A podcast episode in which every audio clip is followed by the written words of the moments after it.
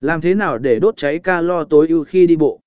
Ai cũng biết việc khi đi bộ có lợi cho sức khỏe và nhiều người đang cố gắng đi được 10.000 bước một ngày theo đề xuất về số bước đi bộ tối ưu của các chuyên gia y tế. Có rất nhiều thiết bị đeo và máy tính kết nối khác nhau để đánh giá lượng calo đốt cháy khi đi bộ.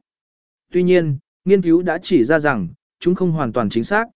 Một nghiên cứu được đăng trên tạp chí sinh lý học ứng dụng cho thấy, trên thực tế, hầu hết người đi bộ đang thực sự đốt cháy nhiều calo hơn so với báo cáo chung từ các thiết bị theo dõi tập thể dục.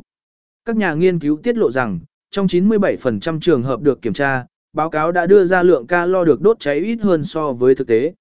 Một lưu ý quan trọng là trước khi bắt đầu bất kỳ với bất kỳ chương trình tập thể dục mới nào, hãy hỏi ý kiến bác sĩ và ngừng ngay nếu bạn cảm thấy đau. Với các bài tập cường độ cao hơn, bạn sẽ đốt cháy nhiều calo hơn trong một khoảng thời gian ngắn hơn, nhưng sẽ đẩy nhịp tim nhanh hơn. Tuy nhiên, đi bộ là một hình thức tập thể dục cường độ vừa phải, không phải là môn thể dục cường độ cao mà bạn thực hiện trong khoảng thời gian ngắn, chẳng hạn như đấm bốc hoặc tập cường độ cao. Do đó, để có được lợi ích đốt cháy calo nhiều nhất, dường như đi bộ với tốc độ cao nhất quán sẽ giúp nhịp tim giữ ổn định. Đi bộ là một hình thức tập thể dục vô cùng có lợi cho sức khỏe toàn diện. Một nghiên cứu cho thấy, việc thay đổi nhịp độ bước chân kéo theo sự thay đổi của nhịp tim trong suốt quá trình đi bộ, qua đó có thể làm tăng tỷ lệ trao đổi chất nhiều hơn từ 6% đến 20% so với việc duy trì tốc độ ổn định trong suốt thời gian đi bộ.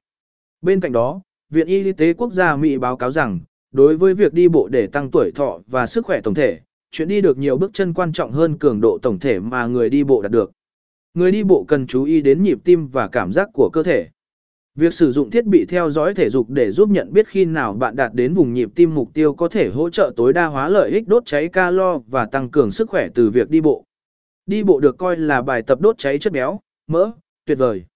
Khi đi bộ với cường độ nhẹ hơn với nhịp tim trong khoảng 57% đến 63%, nhiều khả năng bạn đang sử dụng chất béo để làm nhiên liệu. Nguyên nhân